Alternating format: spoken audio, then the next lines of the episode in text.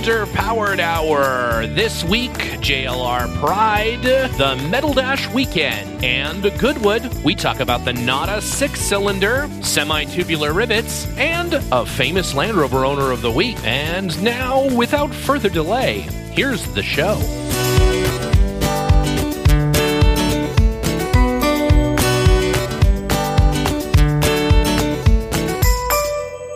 Welcome to the Underpowered Hour. I'm Stephen Barris, mild mannered television executive by day and Land Rover collector by night. You can find out more about my cars and what we're working on at thebarriscollection.com or check us out on Instagram at the Barris Collection. I'm joined, as always, by my good friend Ike Goss. Thank you to everyone joining us today. I'm the Sherardized Whitworth fastener to Stevens blue anodized metric cap screws, the proper hardware of podcasting. Ike Goss. I own and operate Pangolin 4x4 in Springfield, Oregon, where we live and breathe Land Rovers. Check us out online on Facebook, Instagram at Pangolin 4x4. Let's get started. All right, Ike.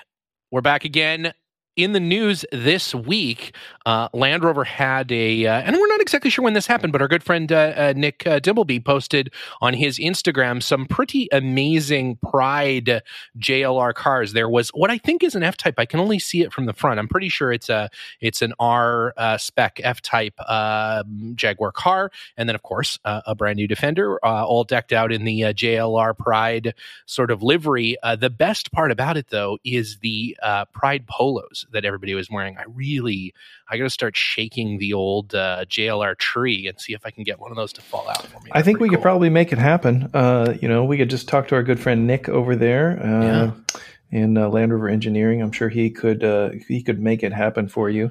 Uh, you know, this is yet another special edition Land Rover Defender. If you would like a special edition Land Rover Fender Fender for yeah. your yeah. for your event, yeah. you know, contact the good folks at JLR. Um, I can foresee many different event themed defenders in the future all ninety thousand uh, dollars, and uh, yeah, any any specific if you're having a bat mitzvah, if uh, you are, uh, you know, if you're again, as we've said before, if you're, uh, you know, planning a trip to space, maybe even if you're if you're planning a trip to Des Moines, Iowa, I think at this point Land Rover would create a special edition Defender uh, just just for you. This is a, this is one in a long line of special edition vehicles. I think my favorite special edition vehicle is the Harley Davidson edition F 150. Oh, yeah. The idea of a motorcycle edition of a truck just really makes me giggle. It is very books on tape, back on books again. Yeah, no, I do. Uh, I'm a bit, you know what? One of these days, we're going to have to go through and do like a top five car manufacturers that are now making SUVs in that same thread. But oh, really, yeah. maybe there's another thread to be uh, had of uh, top five motorcycle manufacturers now making cars. I'm not sure if there are any, but uh, but definitely, so far as SUVs are concerned, man, there's some great car manufacturers making some absolutely insane SUVs that probably shouldn't exist, but I'm kind of glad they are. Maybe my favorite being the, the Lamborghini, the new Lamborghini SUV, because the original Lamborghini SUV literally was one of my favorite and still is one of my favorite cars. But the new one is so absurd and it shouldn't, it just shouldn't exist. Like it feels like a transporter accident or something that like came out of the other pod of the fly or something.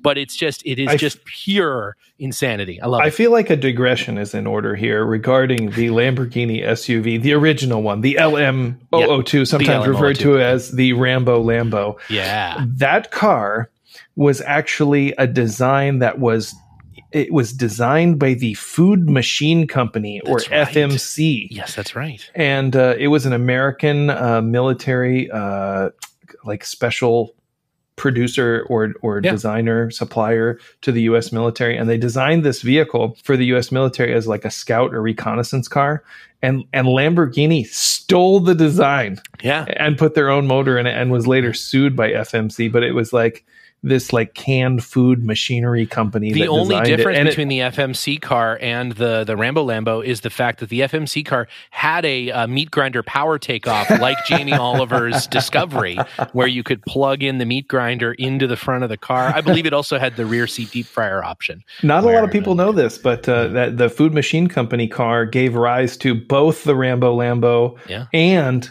the Humvee and the Humvee. It, yeah, it is Humvee. a successor to the Humvee. Yeah, absolutely. Yeah, and if you look at it, like you yeah. you look at them uh, side by the the LM002 and the uh, and the the Humvee uh, side by side, you're like, oh yeah, those two definitely. Like there's some common DNA in there. And again, both have uh, you know uh, like the KitchenAid uh, um, uh, meat grinder attachment.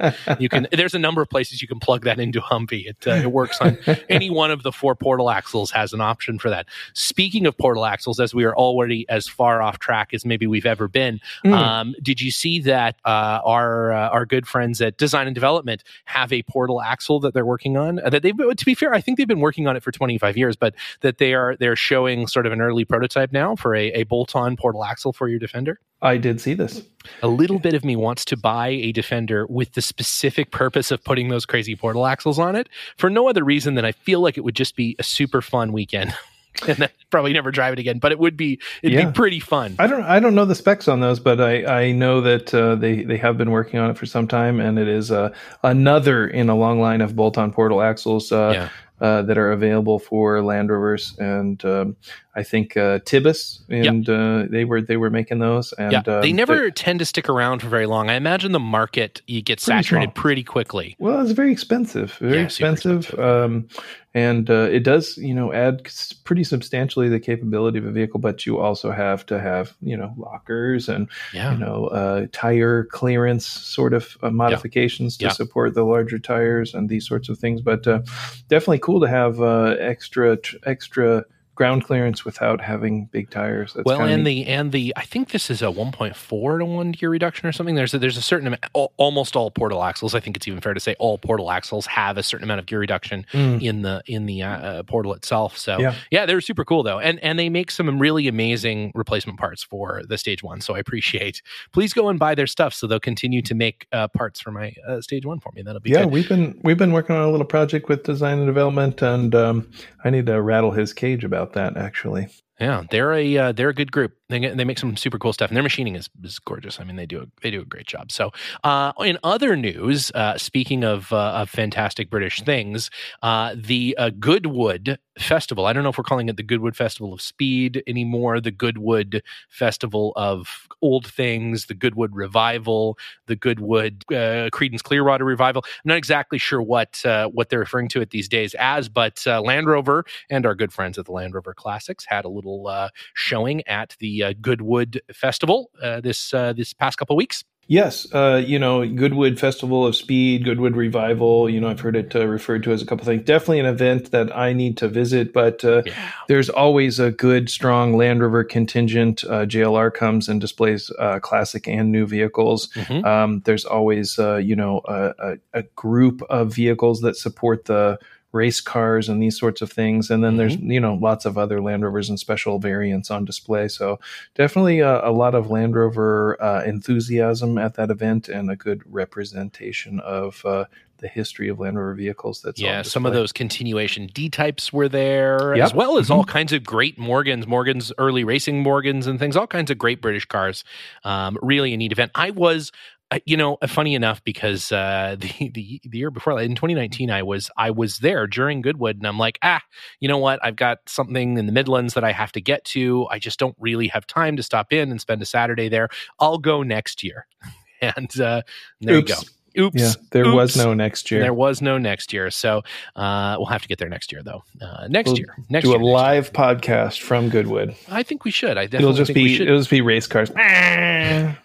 just old race cars. Yeah. And eh, well, I definitely think we should, uh, and certainly, uh, fair listeners, if you have any uh, suggestions on places that Ike and I uh, should uh, tour, uh, I think maybe next year, as I think we are going to go over to the UK for a little bit, um, give us some ideas of maybe some factories you'd like us to tour. Obviously, the Land Rover, and they, if they would let us in, we're, we're, not sure they'll let us in the Land Rover factory, but we'll do a, a live blog. There's an Indian place down the street that is absolutely spectacular. So to be we'll fair, I wouldn't let us in. No, I wouldn't either. That's probably for the best. But uh, we'll do a live podcast from the Indian restaurant down the street uh, from Lode Lane, uh, and uh, you know a lot of the uh, a lot of uh, the factory guys uh, head there after work. So we'll yeah we'll get some good insight. It'll be it'll be a good show. But if there are tours or there are places in the UK that you'd like us to visit, maybe we'll create some content for YouTube and Patreon. So yeah, if you think of something, drop us a line and let us know. Also,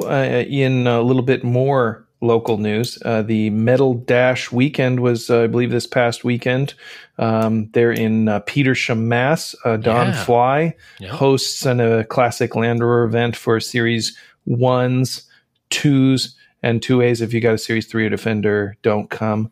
if your dash if your dash won't do significant harm to you if you were ever to be in any kind of a crash you're not welcome I think I think they do uh, welcome all types of Land Rovers, but it's specifically focused on the metal dash cars. They celebrate the metal dash. They do. They celebrate the metal dash, and so it's it's kind of a swap meet and show. And I think there's a, a little driving tour and these sorts of things. But uh, nice. definitely another event that uh, we should probably make it to one of these days. Yeah. Um, seems like some nice folks and a and a good time. Yeah, as we open up the uh, the Under Power Hour uh, tour de force, uh, we're gonna we're gonna come to each one of your homes and do a podcast live from your uh, living room. So if everyone can just kindly DM DM us, drop in those DMs with your home address, and uh, we'll set you up for an in house podcast at some point in the near future. Again, something you can't opt out of. Uh, so, I, this week, uh, Britain's uh, top model is a uh, model that I am a huge fan of, being uh, somewhat of a connoisseur, if you will, of North American spec or North American dollar area cars, if you will. The NADA six cylinder Series 2A uh, which is uh, a brilliant example and some may argue the most North American spec car uh, that has ever been and perhaps will ever be. It, it is. It is. It is among the most North American of possible Land Rover variants.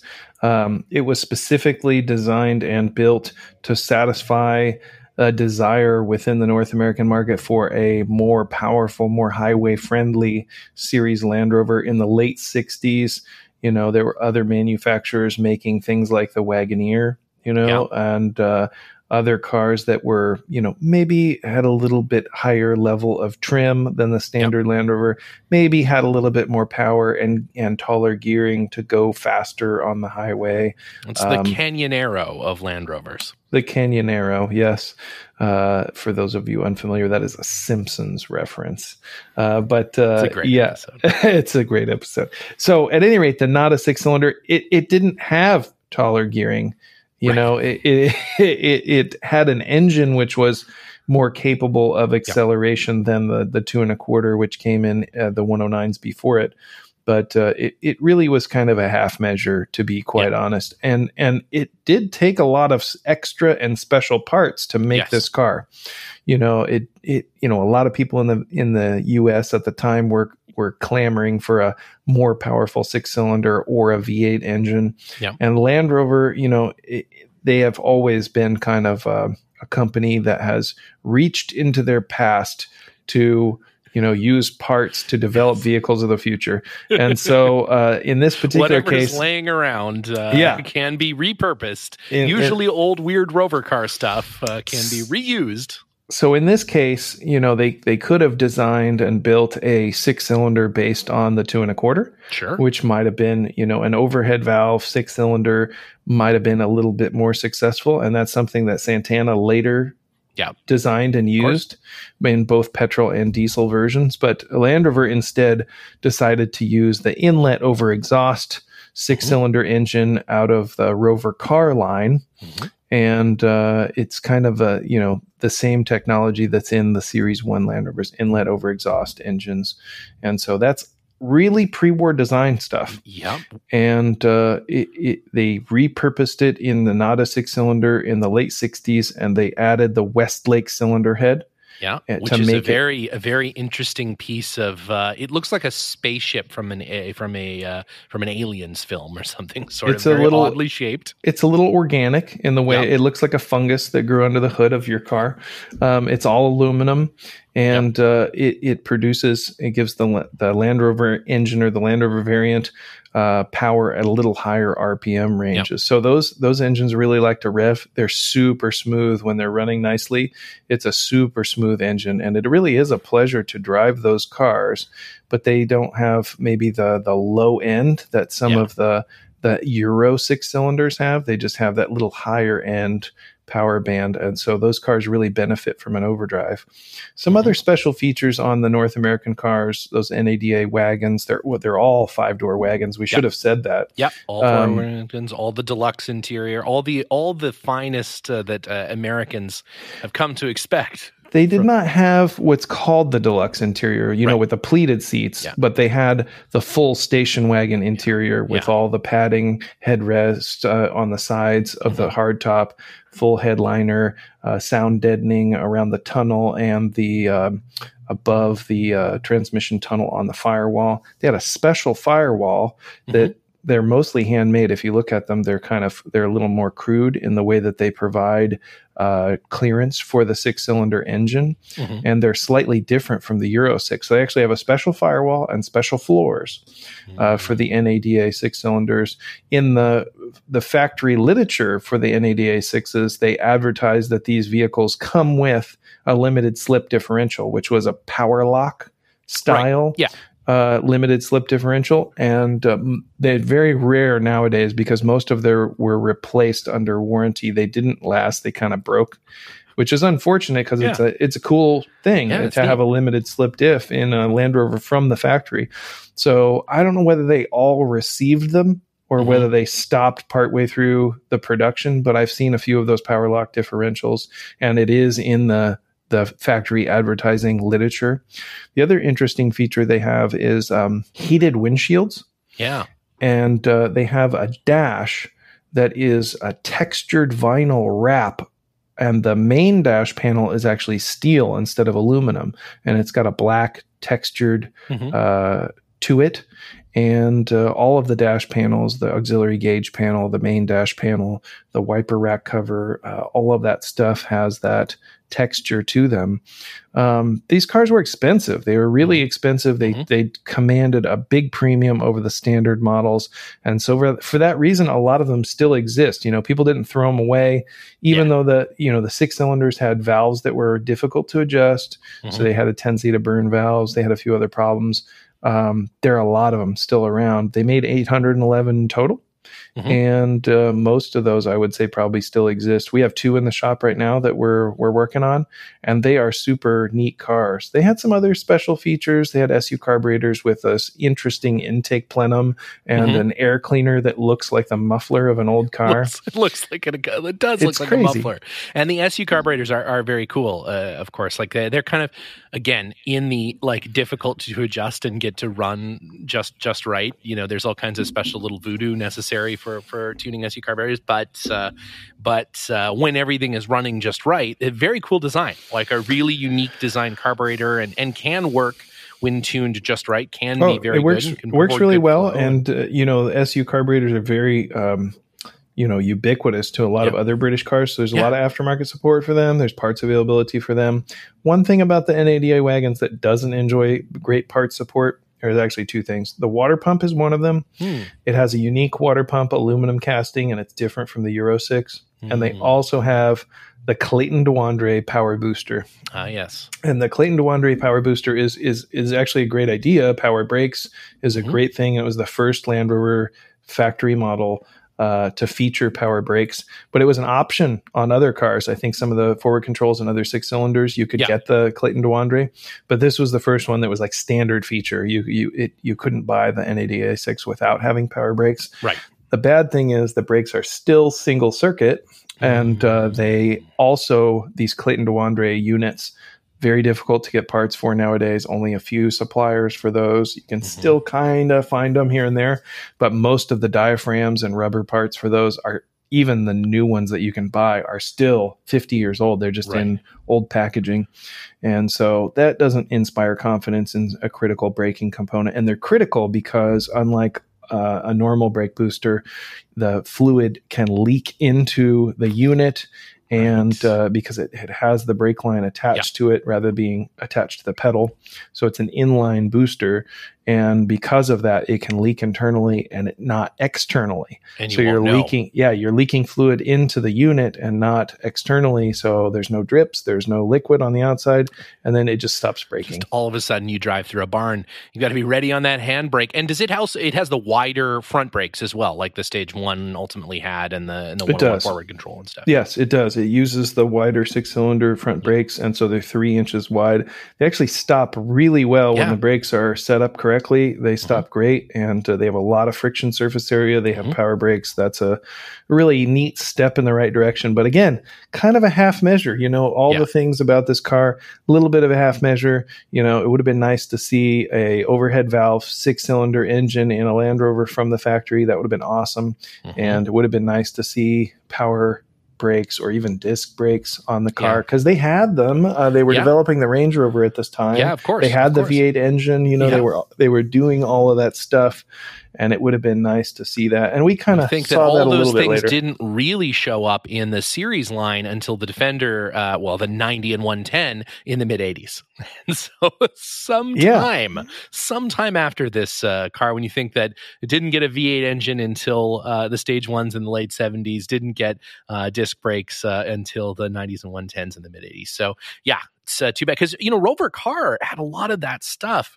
You know, even earlier than the Range Rover, a lot of that stuff came out of, from Rover car into the Range Rover, and so yeah, the, unfortunately, the poor series trucks, as always, I think uh, as a as a victim of funding and redesign, uh, you know, lapses, uh, just sort of kept on keeping on. it's a classic case of victim of the original success you know the Yeah. the series land rover was initially really successful and uh, enjoyed broad adoption and support throughout the world. And uh, they unfortunately in this time period you know it's right really before you know british Leyland but that's those successes were you know the profits from those were funneled into a lot of Yeah. failing british car marks. Weird- and weird and British rover cars, cars, honestly were were kind of on the downhill slope. And uh, sure. they were like oh we can fix it. We can fix it.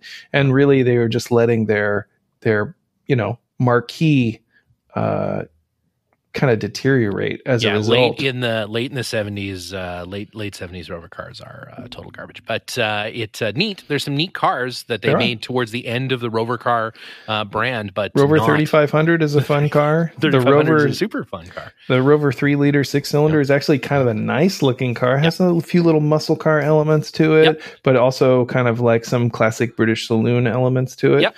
that's it's a cool uh, car It's and it's a neat interior. They had cool interiors, and they share so many commonalities, switch gear and gauges and things with the Land Rovers that sitting inside one feels like oddly familiar.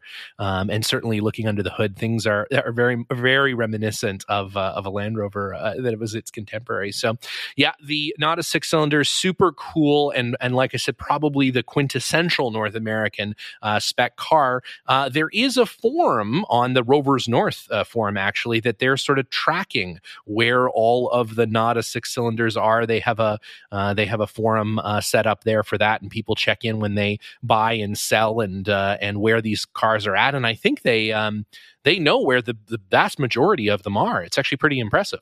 Yeah, yeah. Uh, our good friend Jeff Briggs, he uh, he runs that uh, registry. I think it's called. Yeah. The NADA registry. So if you've got one, you can check in there or check in with Jeff. Uh, he's uh, on the on the Instagram and uh, whatnot. He's really into the NADA six cylinders. He possesses one and and kind of wants to keep them alive. A lot of those cars got converted to Chevy six cylinders. Yeah, I would say most of the ones that I see nowadays have been converted to Chevy six cylinders just because those were readily available at the time when these kind of started to wear out. And so most of them got converted. They fit kind of well. And, you know, uh, the 235 and 250 engines have like actually pretty good Yep. power for those vehicles. And it can be a, it can result in a nice car, although maybe the engine's a little more torquey than the transmission is wanting to withstand. But uh, certainly driven gently, those cars are still good cars.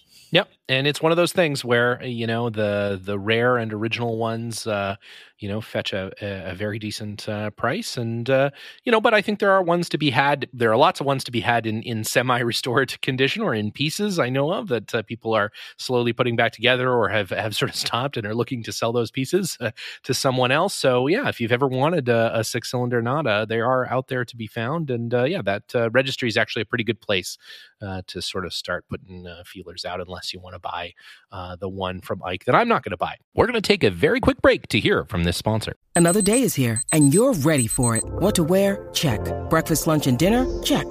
Planning for what's next and how to save for it? That's where Bank of America can help. For your financial to-dos, Bank of America has experts ready to help get you closer to your goals. Get started at one of our local financial centers or 24-7 in our mobile banking app.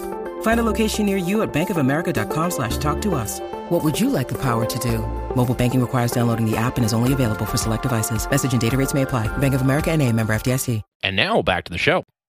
Uh, tip top uh, tool tip of the week as I spent the morning at uh, Hanson's uh, Rivet and Supply Company uh, here in uh, the greater Los Angeles area. Great uh, folks over there. It is a building the size of a Costco that has nothing but rivets in it. And it's like the happiest place on earth. I mean, you know, I think I asked the guy like, "Well, you, I, am looking for a particular type of rivet. You think you have that?" And he sort of like looked behind him and looked back, and he's like, "Yeah, I think we we've got it done. Yeah, don't worry about it." And I'm like, "Oh, you know, I call them all the time. I just call them up and ask for obscure rivets, and um, you know, I'd say half the time oh. they have them. The other half, they probably don't understand what I'm referring to. You but, might be calling it the um, wrong thing. And that brings us to uh, today's uh, tip top uh, tool nah, tip.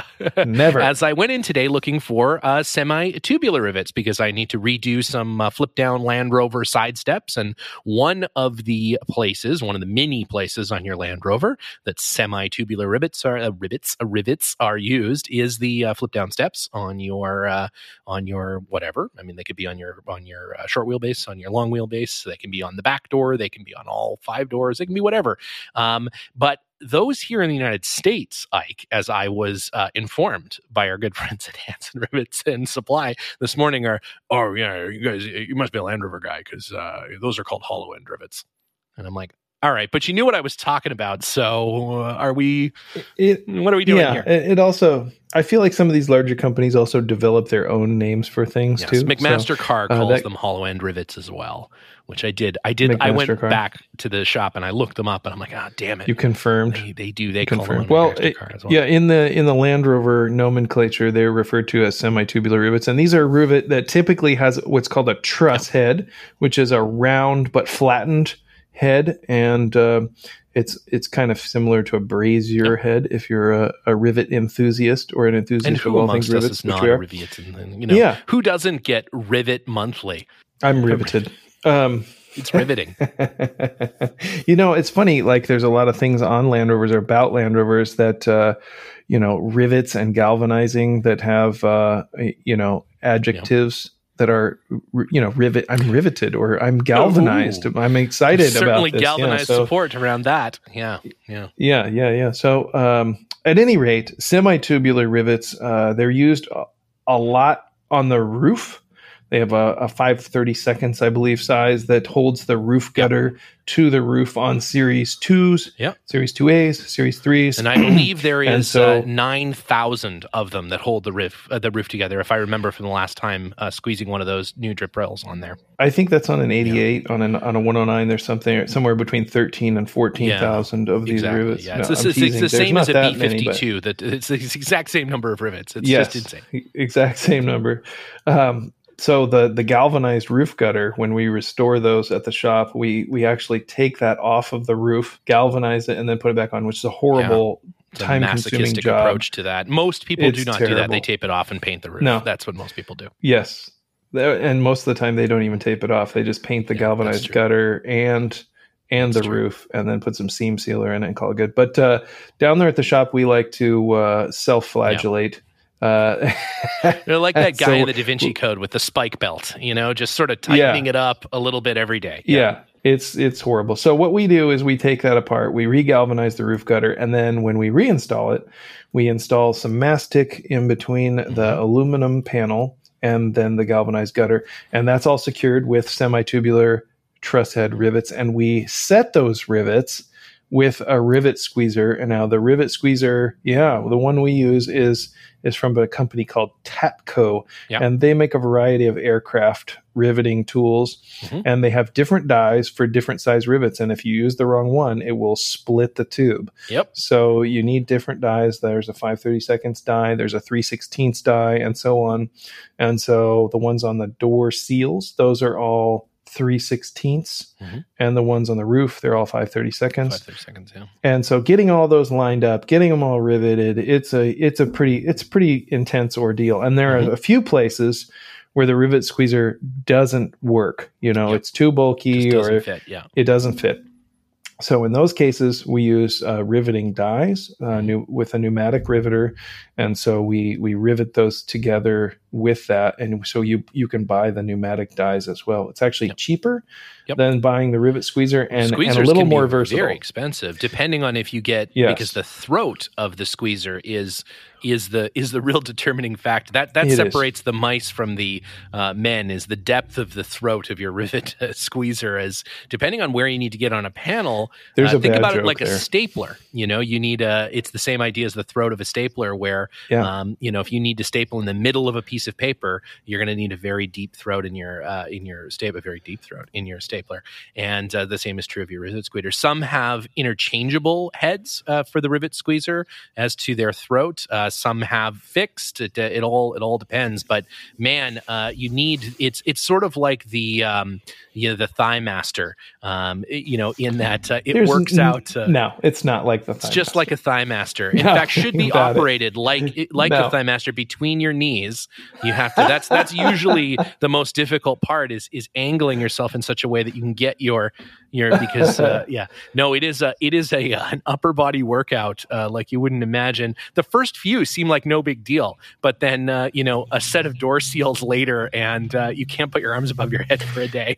Well, if you're on a budget, you know, get the pneumatic dies because they're cheaper and they will do all of the rivets. It's a little more time consuming and a little noisier and whatnot, but it'll do all the rivets on one car, and uh, it's uh, yeah, it's not as expensive as buying the big rivet squeezer and all the dies associated with that.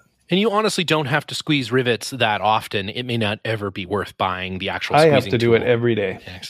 Absolutely. I seem to always Every find day. some reason to. All of my Christmas gifts are actually uh, semi tubular riveted together. The uh, wrapping uh, for them is all uh, riveted uh, together as a special bonus for loved ones and enemies alike. Um, so, with that have to being drill said- them out. To yeah, they got to drill them out. But I do provide uh, a drill with a partially charged battery for but a, every. but a dull bit. Oh yeah, totally dull. I mean that's a given, hundred percent. I don't own any sharp uh, drill bits. Uh, those were those were those were for the nineties.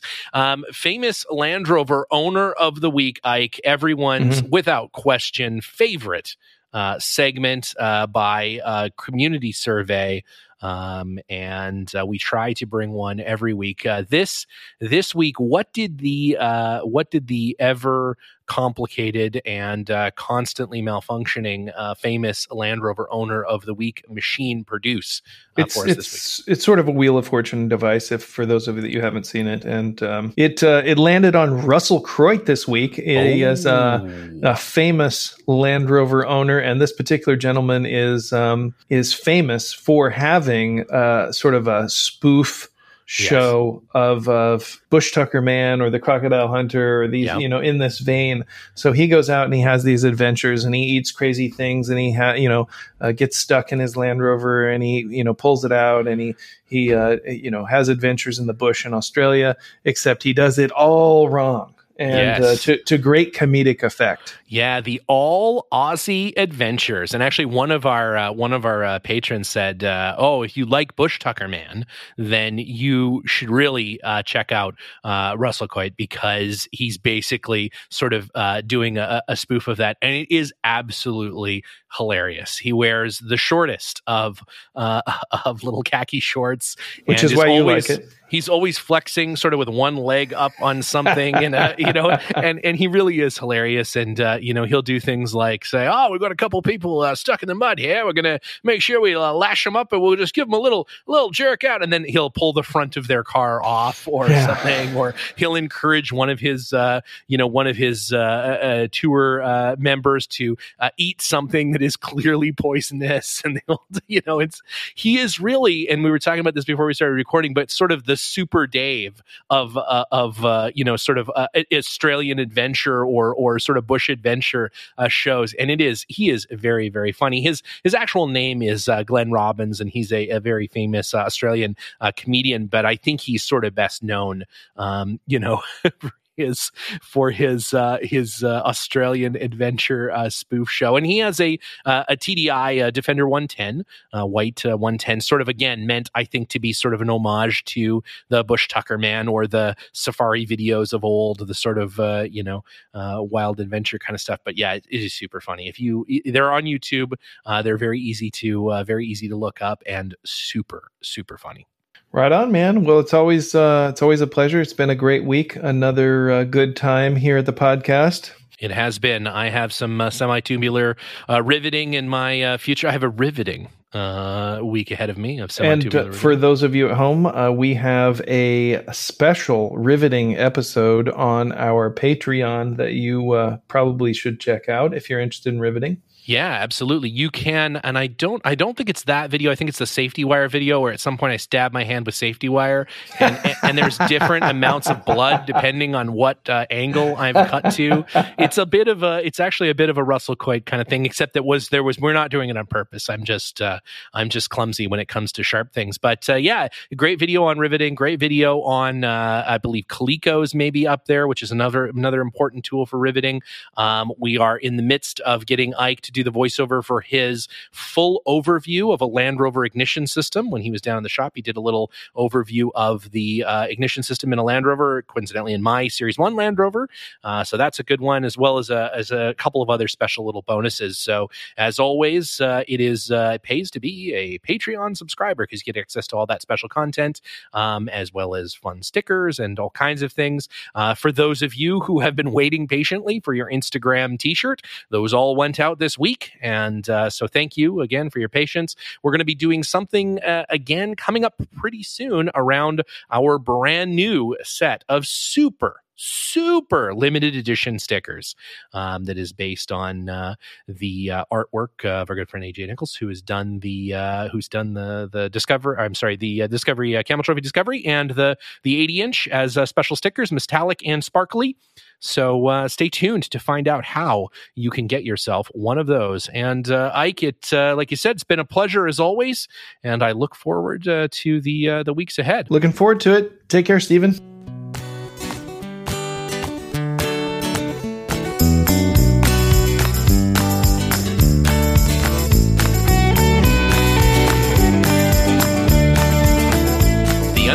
Hour is produced by me, Steve Barris, and Ike Goss. Pavel Svardov composed and performed our theme music. Consider supporting the show on Patreon, and if you already do, thank you. Your support makes the show possible. For even more, check out our Instagram or Facebook.